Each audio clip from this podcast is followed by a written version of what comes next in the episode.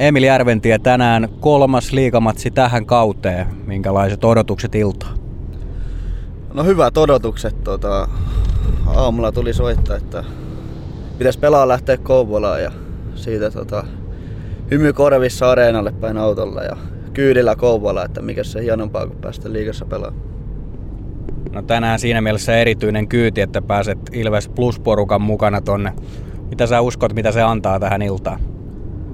Kyllä se energia antaa sen verran hyvät jutut ollut tässä autossa, että hyvillä, hyvillä mielin, mielin peli ja vähän erilainen kyyti tällä kertaa, mutta uskon, että se tuo jotain hyvää myös tähän iltaan.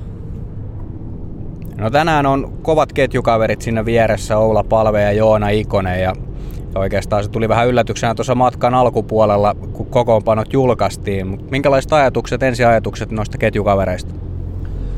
No aika hienoa, että tollasten pelaajien kanssa pääsee pelaan. Pelaan tota, seurannut, seurannut molempia, molempia monta vuotta, kun on pelannut. Ja tota, nyt olisi sitten tänä iltana kentälle mentävä niiden kanssa, niin tosi hieno juttu. Tosi hieno juttu mulle. Ja tota, tehdään kaikkemme kentällä, että jotain sinne myös jää tänään. No toki varmasti tänään, tänään tarjoilu on kunnossa. Minkälaisia, tai mitä sä ajattelit, että mitä kaikkea tänään aiot antaa tuo kaukalossa?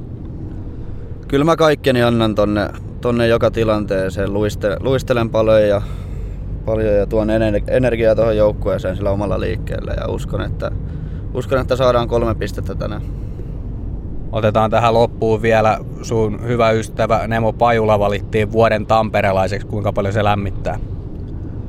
Kyllä se paljon lämmittää, että pitkään, pitkään on Nemon tuntenut ja ei ihan, ihan jokasta kuitenkaan vuoden tamperelaiseksi valita. Kyllä se oikeaan osoitteeseen meni ja tota, hieno juttu, että läheiselle, läheiselle kaverille se palkinto meni ja oli, oli hieno olla todistamassa sitä paikan päällä, kun palkinto jaettiin.